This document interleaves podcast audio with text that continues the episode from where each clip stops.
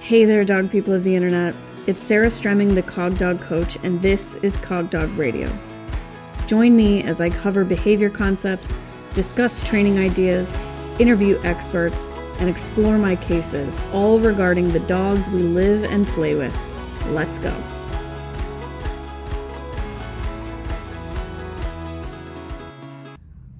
You may not realize this, but the behaviors that occur between the crate and the gate at any given dog sport trial really affect your success inside the ring.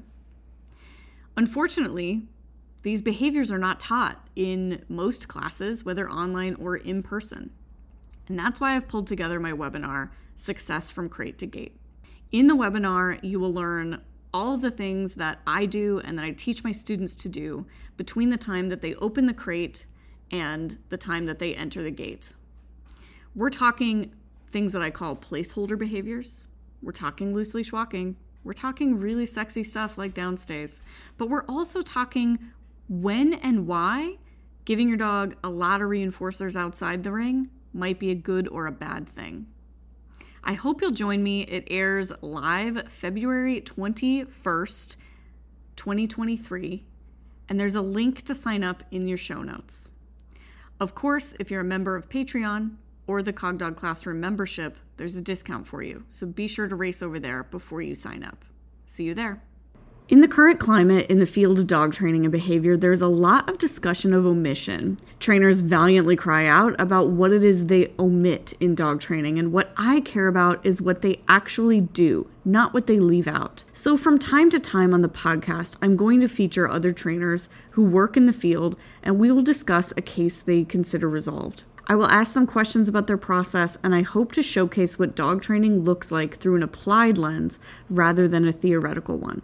Charlotte Hoberg, C P D T K A, owns and operates Sit and Stay Training in Maryland. I know her from the internet and love watching her train her personal dogs on social media. We sat down to discuss a tricky board and train case she resolved. Enjoy. Welcome to the podcast. Will you start by sharing your name and pronouns? My name is Charlotte. My pronouns are she, her.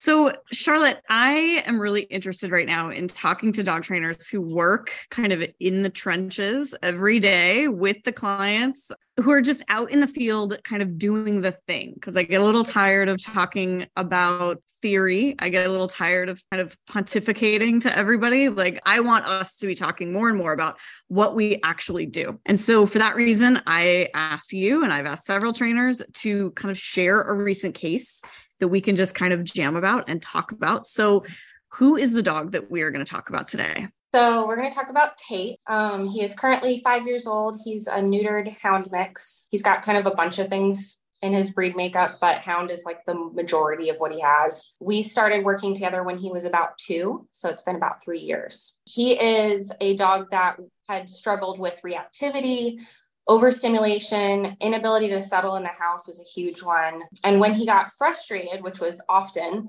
he would often redirect on his owner or pretty much anyone who was near. He started out his life uh, in the shelter. So his first year was in a shelter environment. So a lot of those behaviors that he has are like super common that you see in like in the shelter dogs that have been there for a long time.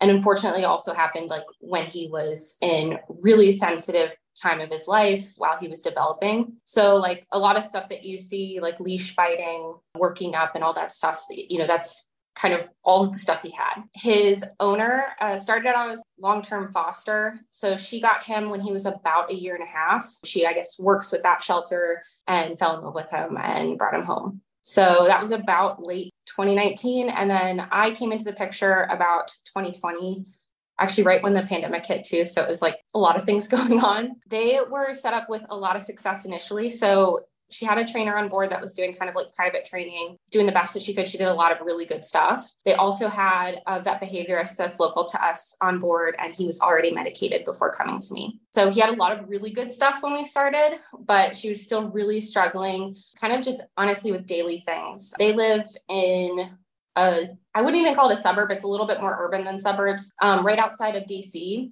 and really not a lot of ability to kind of avoid triggers directly out in front of her house. And unfortunately, another thing that he had that was really difficult initially was an extreme aversion to car rides. So we had kind of like a bunch of things going on to start. He was difficult to live with in the house. She couldn't eat around him. She really couldn't sit around him. Um, he had to be pretty much away from her, or she had to be constantly doing something. And then outside of the house, it was hard because, you know, stepping outside of the house, he was triggered by dogs and sometimes people and joggers and stuff like that, but most, mostly dogs. And then she also couldn't take him away from the house very easily because the car was a huge, big deal. So that was kind of where he started. And, you know, when they reached out to me, I do mostly board and train. And so it's kind of tricky because it's a limited time that I have them. And, you know, thankfully she came with a trainer on board. So the trainer actually got to talk to me a little bit beforehand, but my goal was to hopefully get him to a baseline where we could work at distances that he was comfortable, work on getting him basically used to a home life in an environment where I have a lot of control versus at her home where she, you know, was kind of struggling to create that nice baseline. Okay. So first of all, God bless, because these cases, I've talked to so many colleagues about these cases where the dog lived in a shelter for a very long time, which never sets them up behaviorally for success. It's just, it's not a good situation for them. I think we can all agree that even the best possible shelter is not a good long-term situation for a dog. And so many of the behaviors you describe, the kind of overreactions to everything, the inability to follow kind of basic home cues that we take for granted so often with our dogs, like just through life with a person. If a puppy is raised in a home with a person, there's a lot of things that they just kind of figure out that we take for granted that this dog had no reference for, right? And then the redirection on the handler. I mean, that's fun. That's special. That's a little extra. Small dog. Like he's, he's about seventy pounds. Oh my gosh. He's big. That's yeah. really big. Boy. Yeah. Yeah. Um, okay. So you, the way that you work is primarily board and train. That's correct. Mm-hmm. Okay. Yeah. So this guy was working with an in-home trainer with this person as well as a veterinary behaviorist, and they were not getting where they needed to get, essentially, is what I'm hearing, basically. Yeah. Okay. And so you took him in. How long did you have him, or did you have him multiple times? So I've had him a lot over the last three years, but the very first day was about three weeks. Basically, the way that I, my goal when a dog stays with me, first of all, I'm not going to take a dog that I don't think will benefit from this day. And the way that I was operating in twenty twenty is slightly different than how I do now. I do I currently will only accept dogs that have done like a test night or a few nights to make sure that they can acclimate in my house and do well. What I used to do was basically like, it's pending until he seems like he's good. And then we were actually starting, right? So it's a little bit more formal now, but he actually did, he did really well in a new environment. And my goal was basically to give him the opportunity to work on his triggers at a distance, and basically to kind of lessen the learning curve for her. One of the really big benefits to them being with me is, one, it does give her a break. You know, she is having a lot of daily struggles um, in the beginning, and that can make it just difficult to be motivated. It can be difficult to, you know, feel safe if the dog has, you know, severe behavior problems. And even though the trainer that was on board was doing a lot of really good things, you know, sh- his owner was frightened of some of the stuff that he was doing. So my goal is to try to lessen that learning curve a little bit, give the dog a decent amount of history of good stuff in a controlled environment. And then on handoff, basically, I help them with the training plan that we devise. If they don't already have a, train, or a trainer on board, then I kind of will set them up with someone. But basically, I do a lot of like help afterwards to make sure the dog acclimates and, and is kind of safe in the house with management as well as a training plan. So you took Tate into your home, and where do you begin with a dog that has a hard time in the car, redirects if they become overstimulated, doesn't have any kind of basic understanding of house cues? Where do you personally begin with that situation? Yeah. So with dogs like these, I do my best to try to schedule them as either the only dog or mm. you know, like maybe the only dog and there's another easy dog. But for him, it was just him during the time that he was with me. I have kind of like a space in my house. I mean, my house is set up for a bus business. So I have like a space for him that's super quiet. He does not have to see dogs at all. Obviously, the dogs have to be good with some level of confinement because they do have to kind of be on a rotation schedule. But day one was essentially, obviously, he had to get in the car. We had talked to the vet behaviorist a little bit. He had a vet medication on board. I actually went and picked him up, and we just kind of did a, you're walking in, you're going to go into the crate. The crate was really nice. It was a big crate. It had, you know, comfortable bedding in there. It was also covered because part of my suspicion going into this was that there was some sort of basically conditioned response. Either he had fear of being confined, which obviously is not the case. He had no problem with being confined, or he maybe had car sickness or some physical dis- discomfort that was making this difficult. So we did our best to make sure that he had the right amount of event medication on board. And he was a little nervous, but it wasn't, you know, it wasn't the end of the world for him to get to my house. And when we got there, we essentially did like this long food scatter in the backyard where we were just kind of, I was walking around with him and he's sniffing the yard. He was having a great time, like seeing where the dogs had been and eating the food and all that. So we had like a long time where it's just, hey, check the things out. I'm not going to really ask anything of you. For dogs like this, I do generally have some sort of leash on them or dragging just for, you know, easy access to them. And then I always wear like, you know, things that are comfortable and safe, like jeans and closed-toed shoes, all that stuff. So giving him the chance to settle in, but then pretty much right off the bat, we're setting up a predictable routine. And generally speaking, and this is kind of what my plan was, and it worked moving forward.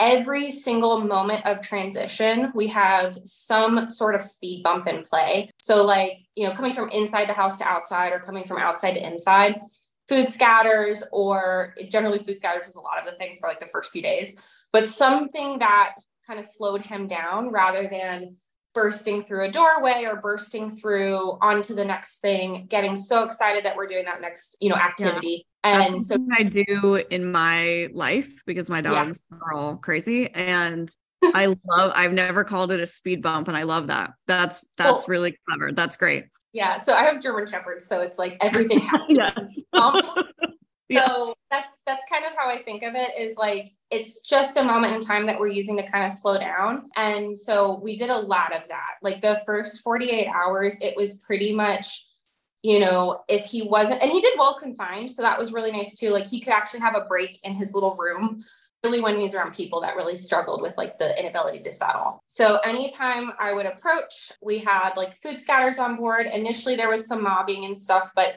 you know, he got the hang of it pretty well. I did pair it with a word. So I used the word scatter. And so the great thing about that was I could open a door and say the word scatter. And rather than him going, oh my gosh, where's your food?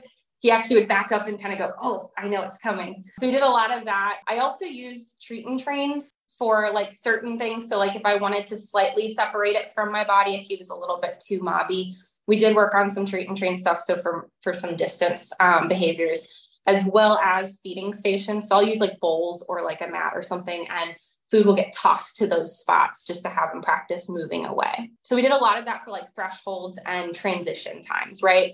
So coming out of the front door was a big one. I do kind of a slightly different version of Super Bowls, uh, the Unleashed games. Yeah. And so we often will have like a bowl outside of a door. And so they come out and they go, oh, there's the bowl. And they have something that they can physically focus on. And that way, rather than coming through the door and him going, oh my gosh, there's, you know, this whole big world out here. I'm so excited about everything. Turn around and then go, all this excitement's going to go on you. We had these like visual kind of reinforcement stations that I would use a lot just to help him like, you know, hey, you're going through this, focus on that. And we just did that every single time. Yeah. So what I'm hearing is, you know, when we say the dogs exhibit behaviors like frustration types of behaviors, right? We have to then kind of say, well, what is frustration? Well, it's, it's this, it's this suite of behaviors that kind of show up when expected reinforcement is not delivered. And so what he showed up kind of believing in his worldview is that reinforcement comes when this human-shaped thing is here, right?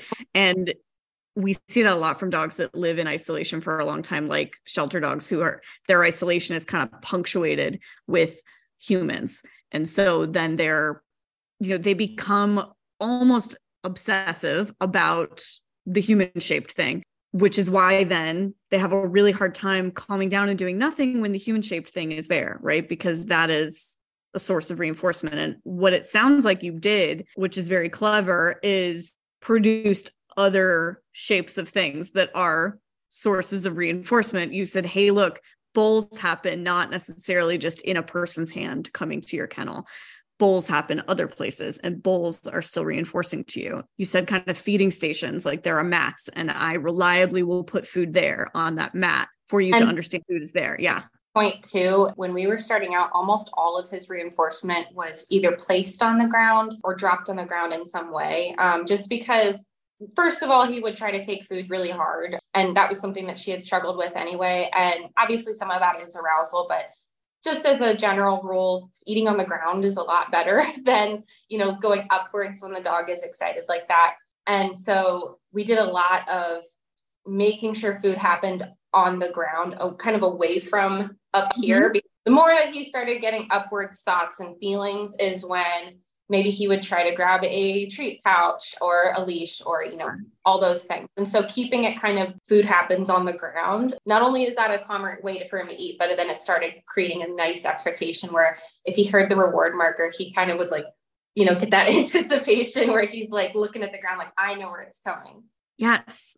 And I love that. So you're setting up these really clear, predictable routes to reinforcement for him. When you said a minute ago that you set up a really solid routine, I want you to break that down and talk about that specifically, because I do think that different kinds of trainers think about that differently. For one trainer, routine could mean you don't have any agency or any freedom over your life. And then for another trainer, routine could just mean, well, I always feed you at this time of day from this bowl in this location, right? So talk to me about specifically what routine feels like and looks like for you. So I am like the opposite of a type A person. So, you know, I don't have a daily schedule. It's not like hour one, hour two, it's always the same.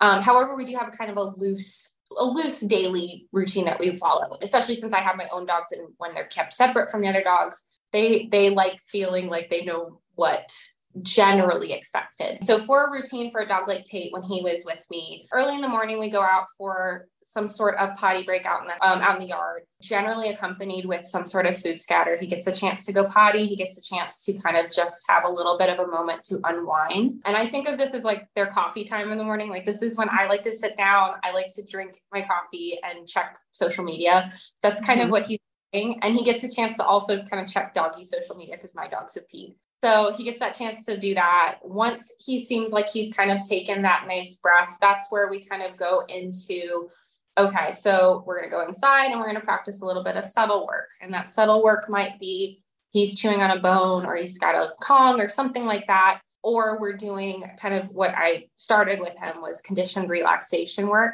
So in the morning, we generally do some sort of, you know, I want you to just relax, get your bearings, you know, sniff as much as you need to, run around as much as you need to.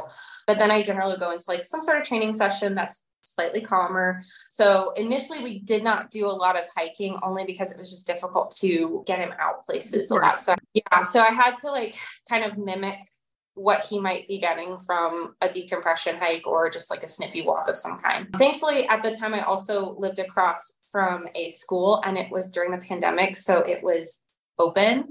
And that was a lot where his sniffy walks happen. So generally speaking, he would come out, he would have his breakfast or part of it out in the yard. We would come in and we'd do some sort of settle work together. In the very beginning, it was a lot of, you know, here's a bone, I'm going to give you something to work on, and then intermittently feed him. Um, and we worked up to more just, you know, me feeding him during that settle time or a little bit more interaction with me because that interaction in the beginning worked him up. But then we would go and do some sort of sniffy walk across the street. And in the very beginning, I actually didn't have him on a pretty short leash. I had him on maybe like twenty feet on a back clipping harness. And this was something that actually I did very quickly. Um, when she was walking him, she had him on a front clip harness mm-hmm. and he started getting frustrated and the leash was somewhat in the front. It became a very easy thing for him to go for when he got excited, yeah. Yeah. Moving the back gave him more freedom of movement, but also like it was just less of a thing dangling in front of his face, you know, and it yeah. gave him. Don't you think sometimes with equipment that is restrictive like that, like a front connection or even sometimes like a halty or gentle leader, sometimes these dogs that are already wound really, really tight, then you put this kind of restrictive device on them. And it, in my observation or my opinion, sometimes feels like now I'm giving them a sensory experience that they cannot deal with. It's That's like, exactly what it felt like, yeah. Yeah. It's like, if I am stressed about something anyway, and then a piece of my clothing is bothering me, like I am going to come, I'm going to just cuss out a person next to me. Like it's just, it, things are not going to go well if like my bra strap keeps falling down and I'm also already upset or anxious or whatever about something. And I feel like this happens to them. Yeah. No, it reminds me of those moments where you're having like a bad day and you're trying to get out the doorway and like your belt loop gets stuck on like the handle and yeah. it's at the tipping moment. That's, that's what it was for him too. Like he would be maybe working up anyway, because he's outside with his person. Suddenly this thing's just in front of his face. And it was just a very easy thing to kind of put his frustration onto. So not to get too much into it, but basically my routine every day is some sort of calm work in the morning. Then we do some sort of exercise. For him, it was the walk. We did like a nice long sniffy walk. And then I will try to kind of just rotate basically that throughout the day. So we'll do some sort of like exploration of the yard, playing around if we can, just being a dog, and then coming in and just setting the environment up to encourage some sort of settling, and then just rotating that in with exercise as well. And like I said, for him, the exercise was kind of focused more on calm things. He was not initially at a point where we could do like tugging or flirt pull or like, you know, excited stuff. So it had to be like, I want to make sure you're getting your physical energy needs met, yeah. but at this moment we can't do it where it's like really exciting, right? And so what I just wanted him to kind of get the hang of is when we were interacting, it was a positive experience. It should be something he looks forward to, but it was not going to be that like, you know, that extreme rush that he's looking for. Or it's not going to be a giant like event or exciting event every single time he sees me. And he, he settled in really, really well. I was actually pleasantly surprised how well he did. I think some of that, like, you know, coming from a shelter environment, I think he does handle being, you know, in a new environment better mm-hmm. than other dogs would. But um, it's also, it's also, I make a point to make it very like calm and quiet inside the house. So like my dogs aren't barking a bunch. He gets a chance to actually unwind and take a break, which honestly at the shelter and at his new home, he was not getting a lot of, because when he was isolated in the shelter, there was other dogs, there's other things going on. This was a chance for him to actually have relaxation on his own and take a break from kind of everything, which I think really, really helped him. Yeah. It almost seems like the first thing that you did, and maybe the first thing that you do for a lot of these dogs, is you give them a little bit of like a stress vacation. Like you bring them in and the first thing you focus on is just welfare mm-hmm. and bringing their welfare to the forefront and making sure that they are in a decompression heavy type of environment without a whole lot of triggering stimuli in the environment. You kind of yeah. give them a break. Yeah. Yeah. How long would you say it took him to start to be kind of, I don't know, trainable for you? So, I mean, I guess it depends on what your definition of trainable is. They can't see me, but I, I put up air quotes when I said yeah. that. So the first year, there was a lot of training that was happening in the background, but a lot of what he was experiencing and doing was more classical conditioning in the very beginning. But we had hints of like operant conditioning in there with like, obviously like specific marker words that we added in, and in the house and on our walks when no one was around, we and, and started to introduce like a U-turn cue or like a pull-off behavior, or just, you know, pause and then eat, those kinds of things without triggers around. But for the first year, a lot of it was kind of classical conditioning approach, especially if we were working around dogs on leash or in the house. It was a lot of, we would have training sessions, but real life was heavily managed. And then also, like I said, just a lot of classically conditioning him to have the right emotional responses in those moments. You just, I'm just going to interject, talk about yeah. that a little bit as far as, and I will right here, right now, vow not to get too deep in the weeds on classical okay. versus operant conditioning, because they're both always happening all the time. So talk about when you are making a choice to essentially, I'm putting this again in quotations, go classical on something. And I really think that when trainers say that, what that means is that they have reduced criteria to such a point that the dog is always going to get paid. So that is kind of how I think about it. But talk about why you would start there rather than immediately asking for behaviors or immediately trying to cue things in those situations. So, so kind of to go back on what you had said earlier about like when you have a puppy that's uh, raised in a house with you, they start to understand like certain words might mean cues, right? Like it, it has direction to them. One of the things that's difficult with a dog like him is like all word is stimulation. Any me talking to him initially was like just exciting. And when he's already in a moment where he is like, we're walking and he sees a dog, talking can bring his attention back to me. But if he's not at a place where he has the skills to understand how to like respond to that, that may be just giving him an opportunity to look back at me. And then now the energy that he was maybe pointing at the dog is now coming to me.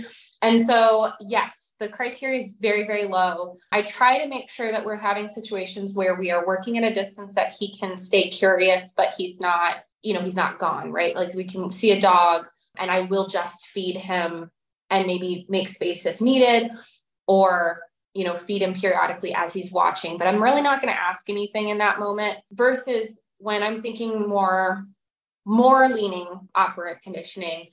I would like to be able to say something that gives them a heads up about how that reinforcement might happen. So I guess, I don't know if I'm making sense there. Fine, keep going. Just keep talking. You're doing great. um, when I'm thinking classical conditioning, I want to make sure that we are navigating like real life waters in a way that keeps that good experience happening, helps him have the emotional responses I would like to see more of, maybe some physical responses as well. Maybe if I lure him or, or toss a treat away.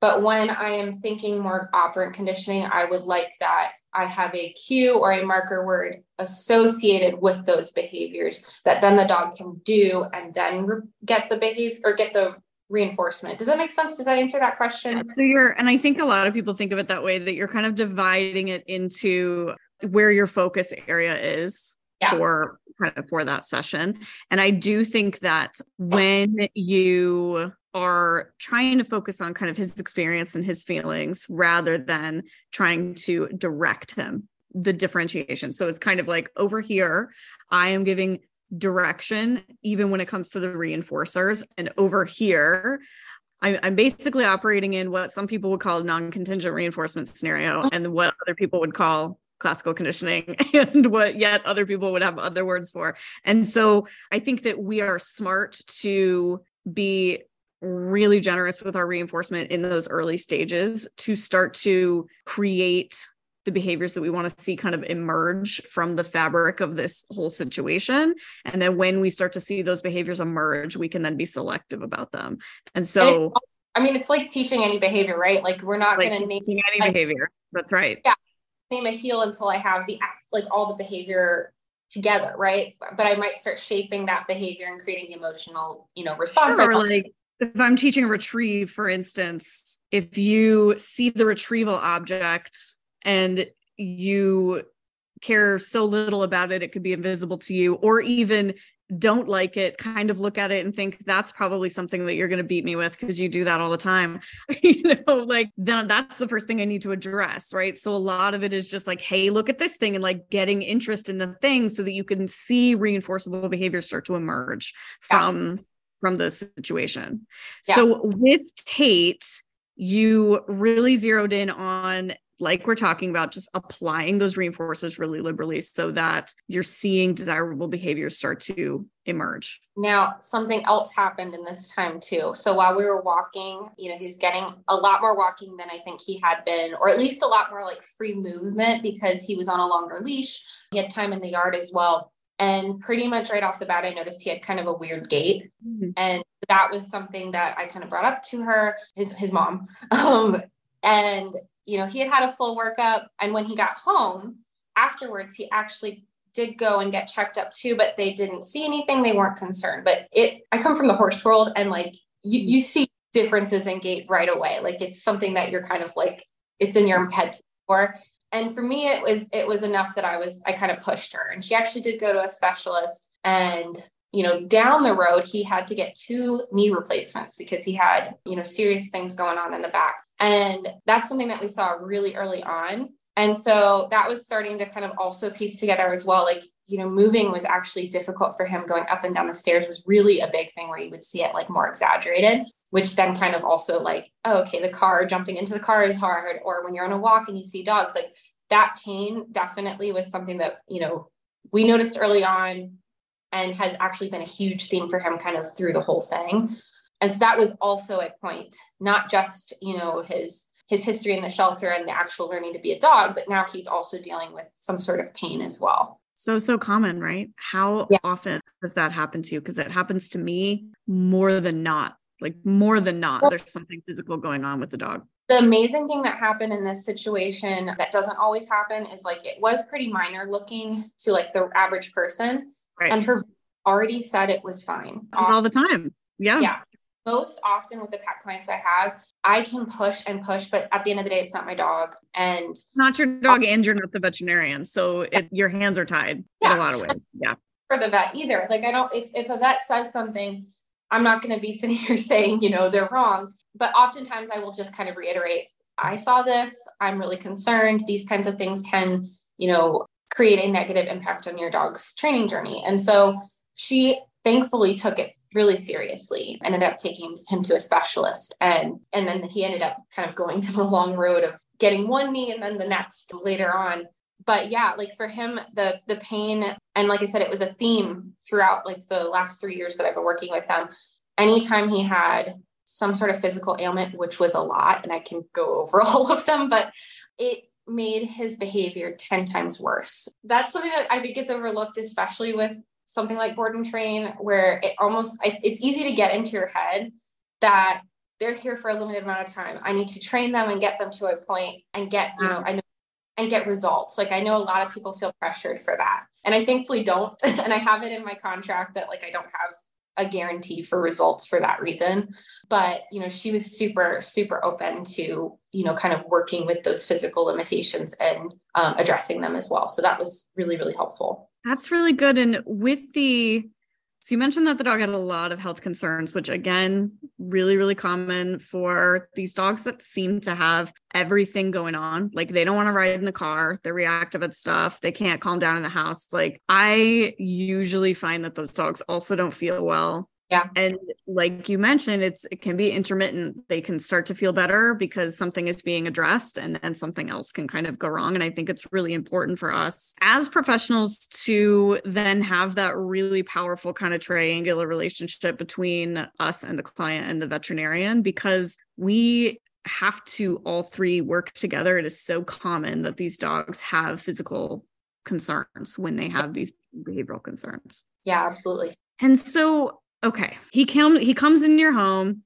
you give him kind of a decompression vacation. You start to address a lot of his behavioral concerns really through just targeted application of reinforcement, whether that's in the home, teaching him that the human shaped thing is not to be, you know, jumped at and pushed at. That's not how we get paid, but you do get paid this myriad other ways. And it's easy for you. Starting to address some of his reactions to triggers in the environment, starting out with a classical approach or non-contingent reinforcement approach and going deeper and deeper into kind of trained behaviors. Talk to me about, I love hearing about your equipment choices whenever you have those choices. So I love that the switch to the back connection harness for him was really powerful. When you transferred him back to his person, maybe the first time you mentioned that you had him multiple times, do you want to talk a little bit about what that looked like and how, how kind of successful she has been with yeah. carrying on what you've done? So first of all, before he comes home, he, they have to have some sort of management in the house. I want to make sure that she can basically have livable spaces in her house that she can be safely away from him, and also make sure that there are spaces that he can be comfortable, and basically setting them both up for success where they can have almost protected contact. Yeah. When she, and so that's what we did initially. She did get a treat and train right away, um, which was fantastic. And Initially, it was a little bumpy for her, but she kind of started on the first homework that I had for her, which was two separate types of relaxation protocols. And I do follow just like the, the Care and Overall and the Really Real relaxation ones, mm-hmm. only because it's really easy for me to send that information to clients. Mm-hmm. I kind of do like a hybrid version of those things, but both of those, I had her practice in the house um, where she could have sessions where we did just settling, right? It's not a stay. It's not any of that. But then she also did some mat stay work, not for long periods of time. This isn't something where I was having her just have the dog on the spot, but I wanted her to be able to do training in the house. I wanted her to have interactions that were slightly calmer, um, where he could start to build some sort of impulse control in a safe way. And then, like I said, we had some sort of barrier uh, in play that kept her safe. So either he had a leash dragging or a, a gate or something, or both. He was not at this point muzzle trained, but that is something that has come, you know, kind of with the time, like working with them uh, over a long period of time. And then we also, before she actually, before he went home, we kind of discussed like anti-nausea meds. Um, initially, I was just using Dramamine with him, but then she ended up, I think she got something specific at some point, but initially it was just anti-nausea stuff. And while he was with me, we did work up two car rides, and we had basically two pictures for him. One was a have to, and one is a choice. So in a situation where like, if he had to go to the vet, for example, and it's like, we have to go today, we basically had a thing where like, you know, we just grab, walk, and he goes in. And at that mm-hmm. point, it wasn't so bad for him that it was like, you know, we're torturing him getting in there. And before we did those have tos, if it's something that she could plan for, she had a vet medication she could give him and would make sure that he had the anti-nausea stuff on board as well. And then we had the, a different picture, which was basically like, hey, we want to go on a walk. Let's, you know, can you do this today? And those situations are generally more like he's on his harness, he's on the leash, and I might be asking things of him rather than just walking. Like there's a conversation happening. Yeah. Talk a little bit about, that's absolutely the same choice that I would make. Talk about why you want to offer both a choice and no choice scenario with the car. Yeah. So this is definitely an argument people will come up with. I mean, you see it more often with like cooperative care where people will be like, well, what if I have to do it? Like I have, right. my house is burning down. I need to get the dog in the car. Um, it always has to be the most dramatic yeah, like, thing. Always like end of the world is happening. What do I do? And so I really want to make sure that those moments look very different from a training scenario. And for me, all training is a conversation. There are questions being asked, and I think I've definitely heard or you say it before, but when I'm asking a question, like I, I should be prepared to get a no. And so what I don't want to do is have a dog that already has a very low frustration tolerance or an owner who is not as confident dealing with those frustra- frustration bursts. What I don't want is that she asks that question. He says no. And then she goes and says, well, no, you actually have to go in because those right, are, or she, or she gets really, she's like, please, yes, can you please yes. um, try to lure him in with some food, like just as insidious yeah. as then forcing. Yeah. And he was really good at those moments in a bad way. He's like, I know you. I know yeah. all about you people. But what do you actually have though? Like right. he'd sit right. or show him. And so having those pictures be really, really different, not only helped with his frustration tolerance, right? Like if I'm just walking you in, I'm not, I'm, you know, what's going on. This is very, again, it's a predictable moment. I'm just going to walk you in. Um, I often will have food in there, but I'm not going to be using food to get them in there. Right. So like there might be food after he goes in, but it's not going to be something that's luring him in, if that makes sense. Versus if I'm asking for behaviors, then I want to make sure that session is set up in such a way that I have the amount of time he needs in that moment to be patient if he's going to say yes. So I'm not rushing him. And then I can also basically respect that no and go back inside if that's the case. So that's something that I implemented when he was with me that she was able to use as well, but also with the anti-nausea meds on board. And, and eventually he had some, I know he had some pain meds for a short period of, uh, period of time. And then his knee was getting fixed. The interest to go in the car got so much better. Yeah. Certainly jumping into the car would have been very hard to do. But also when they're in pain, they don't like to be in the car because they can't, because it hurts them to be kind of jostled around. Like they can't stabilize themselves if they've got some kind of orthopedic thing like that. So that's, that's really interesting that that got so much better. it was, it's night and day. And so she was able to implement that. Another thing that I found out while he stayed with me is that he really struggled in the evening versus in the morning.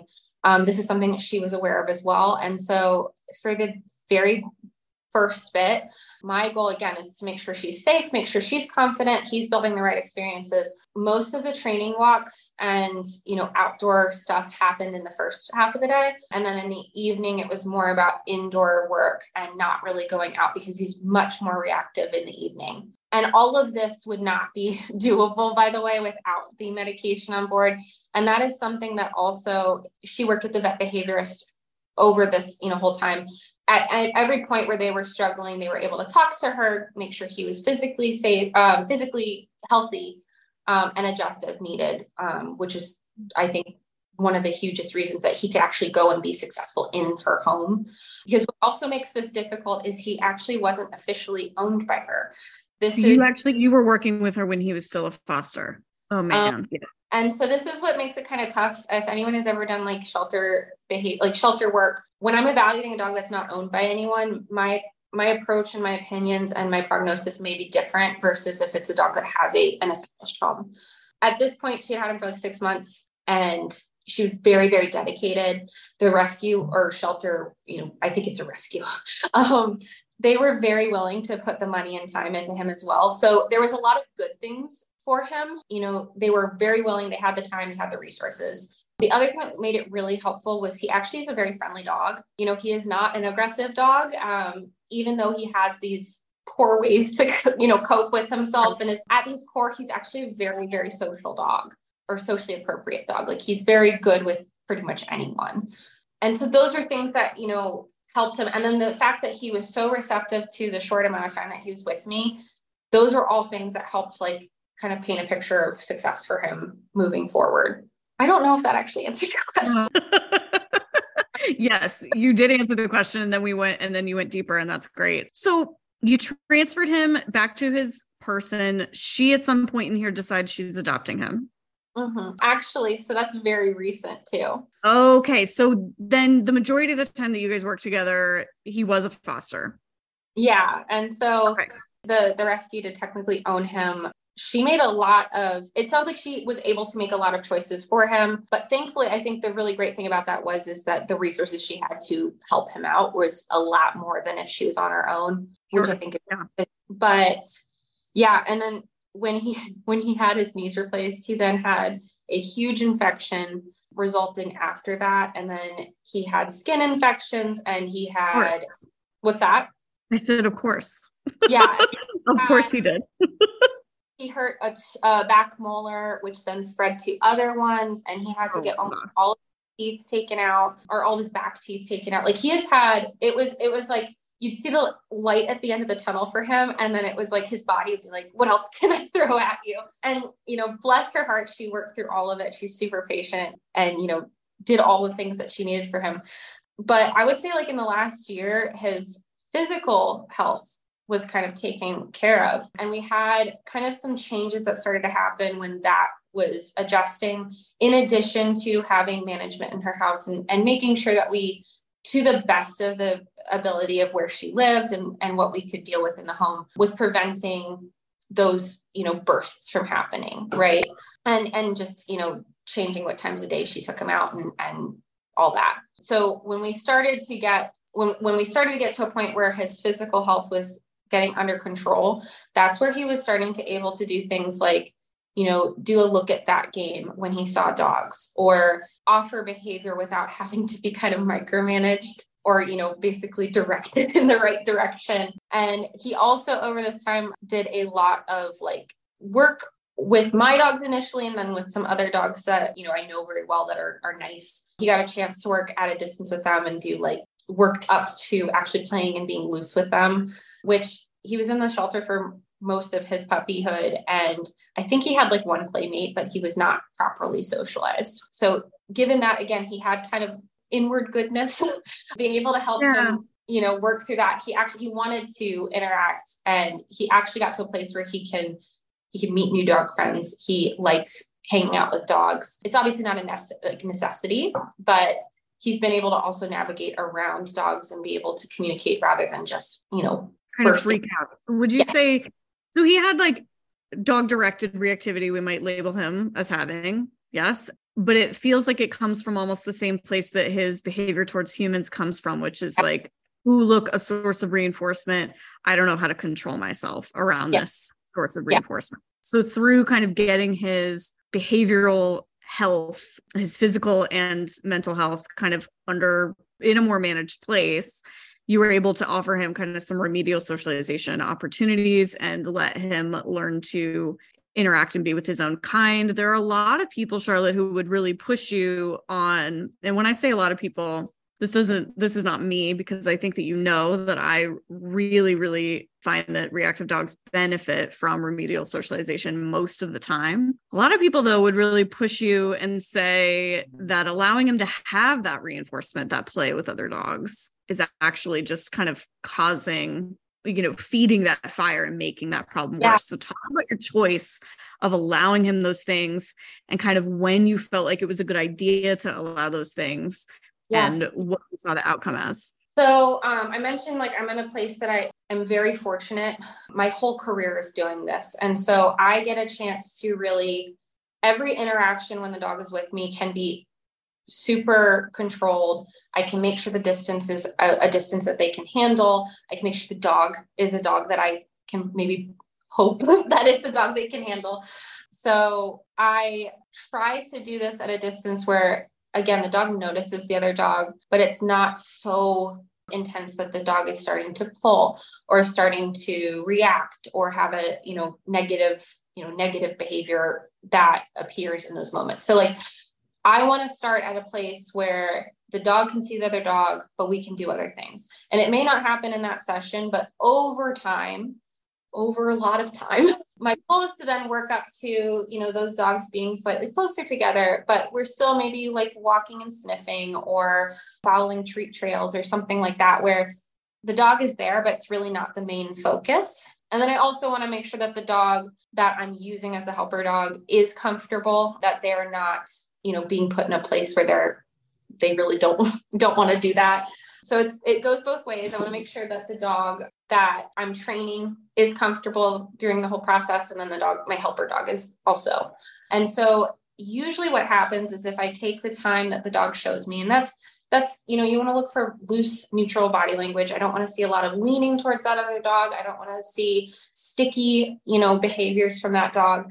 If all of those, you know, boxes are being checked and I'm able to start moving forward, generally speaking, we don't have huge displays of frustration bursts. And again, using a dog that I know is not going to like stare at him or bark at him, um, who can make good choices with a handler that's also confident.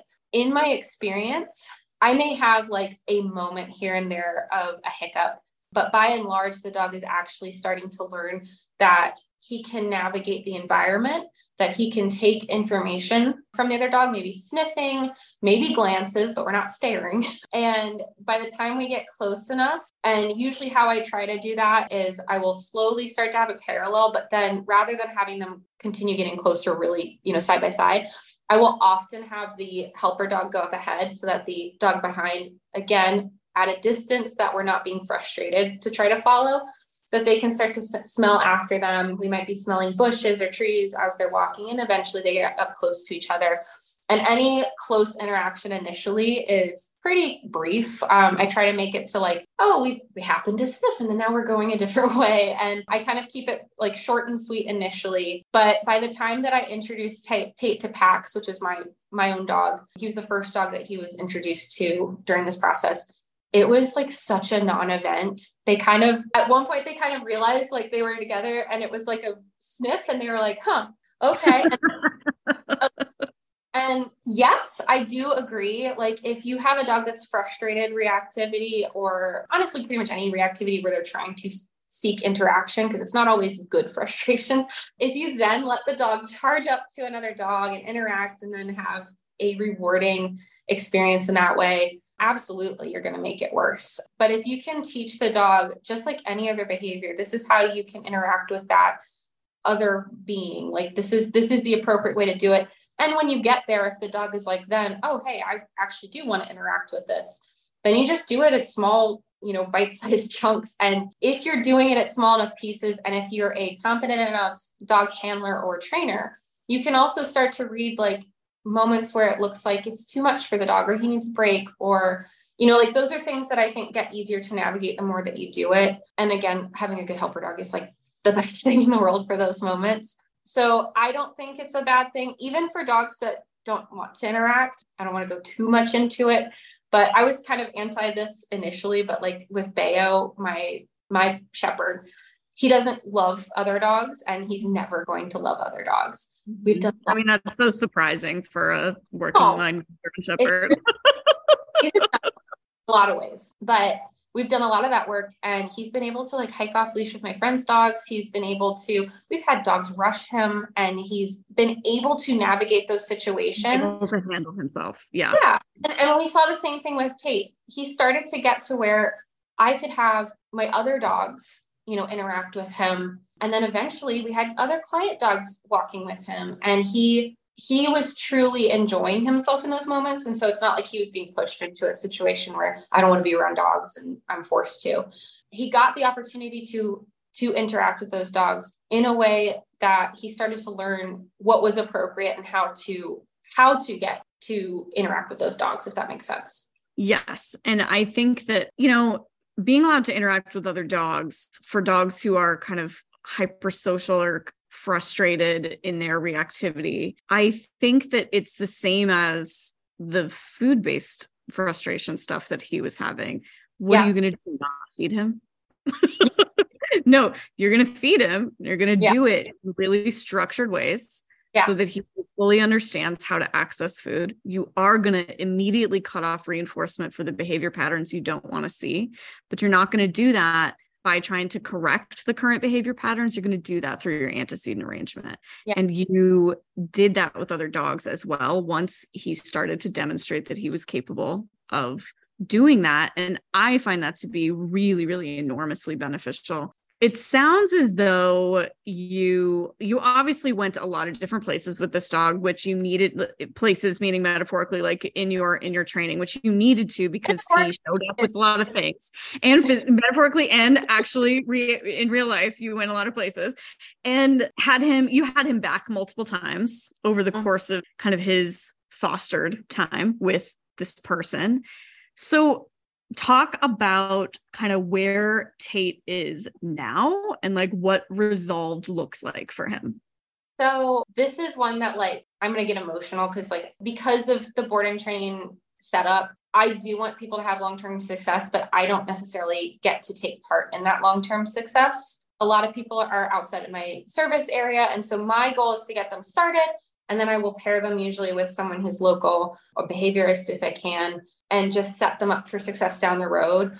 And it, I often get a lot of feedback that, you know, my dog's doing great still. And it's like years later and it's awesome, but I don't get the chance, like I did with him, to have them like a lot yeah. over the course of life and stay in touch with the trainer that he has. And so one of the great things is, so she had a few goals. Uh, she wanted to be able to introduce him to her sister's dog. He's a bulldog and not very interested in other dogs. And she was really nervous about this, but having him around family was important, and she could manage it if it wasn't a possibility, but it was something that she kind of, she wanted to be able to do if it could happen. So they did actually introduce them. They have been buddies. It sounds like they do great, just kind of ignoring each other and doing their own thing. And so she was able to introduce him to her sister's dog, as well as her, um, her private trainer's dog as well. So that when he went home, she was able to continue that, and they had success with that. So he's met a few friends when he went back. The other thing that was really big, she could not eat food in the house with him at all. Like he had to be away. She couldn't just sit down on the couch. She could not just eat food. To this day, she can just sit down and eat food, and he's great. Like he, she, I think it's very minimal management in the house. The last time I went to her house, she's got like a baby gate in the um, kitchen, and that's it. And normal. He, that's like yeah. a normal house. It's normal. Yeah. Um, able to just, just live her life in her house without having to worry about him too much. And it sounds like, I mean, she still does, like he gets enrichment stuff during the day, and she does reinforce those behaviors. but it's reinforcing those behaviors. She's not having to constantly be building a behavior or, you know, restructuring her house to, to have those behaviors be present. Like he's, wow. he's able to it. She's able to walk him in the neighborhood. And she told me in September of twenty twenty was the one year mark of him not redirecting onto her. Cause that was another thing he loved to do when he, or when he had those reactions, when he was out on a walk, she was often like kind of the punching bag that was close by. Mm-hmm. And in the house, well, in the house, if he got worked up, he would start biting up on her. And so as of September, twenty twenty-two, twenty twenty-two, wow. That was one year without any redirections, and it's still going strong. And then the last three years, pretty much every single holiday um, that she had, he had to stay with me. This last Christmas, he went up and stayed with her. She went to her family, you know, I think her parents' house, and he was able to come for the holiday and hang out with them. He is super easy to be around. Like anytime that he has had to stay at my house, because I'll take him if she like goes out of town or something, I really don't have to do much. He can hang on the other side of a gate with a lot of other dogs on the other side. He can see them. He's not barrier reactive anymore. He can chill with the dogs that he's friends with. And I can just, I mean, I could just sit with him and, and relax, and he's fantastic. She has done some muzzle training, but thankfully has not had to use the muzzle. Um, she also has started some nose work stuff. So she's, and the biggest thing that she was like gushing about is she's actually able to do what we think of as training, right? Like, you know, teaching him tricks, teaching him behaviors that previously just teaching a behavior was just too frustrating for him. And she just could, and she couldn't do it. And so we've started to do, like, he learned to do like a pivot bowl. He's learned how to, um, yeah, no, he was, he's really awesome now. He's been able to do behaviors when he's out on walks. Like if he sees a dog, he can sit, he can, you know, he can think through that and respond. Like he doesn't just go straight into the stratosphere. So I would say, I mean, it's the best thing ever when I have a dog like this, who like, I didn't hear from them over the holidays. Like they didn't, they weren't reaching out for, you know, help anymore at that point. And it's like, those are the best, the best things, because it's like, it's going well. They don't need that, you know, extreme amount of help anymore. And every time I reach out, it's like, you know, he's still doing great. So I would say that's, he's, he's pretty firmly resolved at this point. He's also almost five. So he's also at a place where he's like, he's physically and mentally mature. So, you know, fingers crossed, like this is kind of where it starts to even out a little bit more. So if I have a dog that's having success at this age, I feel pretty good, obviously barring any other physical things with him. Yeah. Yeah. Well, it sounds like you made a really huge difference in this dog's life, and I really appreciate you going through it and talking to us about it. So thank you so much for explaining all the ins and outs. It sounds like it was complex and very uh, multi-layered and interesting. So I really appreciate your time, Charlotte. Thank you. I really appreciate you having me. This is great. That was it for my first Trainer Showcase episode. Huge thanks to Charlotte for being my brave first guest. You can find Charlotte on Facebook, YouTube, and Instagram at Sit and Stay Training, and on TikTok at Dog Trainer Charlotte. Her website is sit and stay training dot com. Thanks for listening. I hope you'll rate, review, and subscribe wherever you heard this podcast. And don't forget to join Patreon at patreon.com slash cogdogradio. And if you're interested in more content like the stuff you heard here, I hope you'll check out my online courses, my membership, and all of my offerings at my website, sarah stremming dot com. See you there.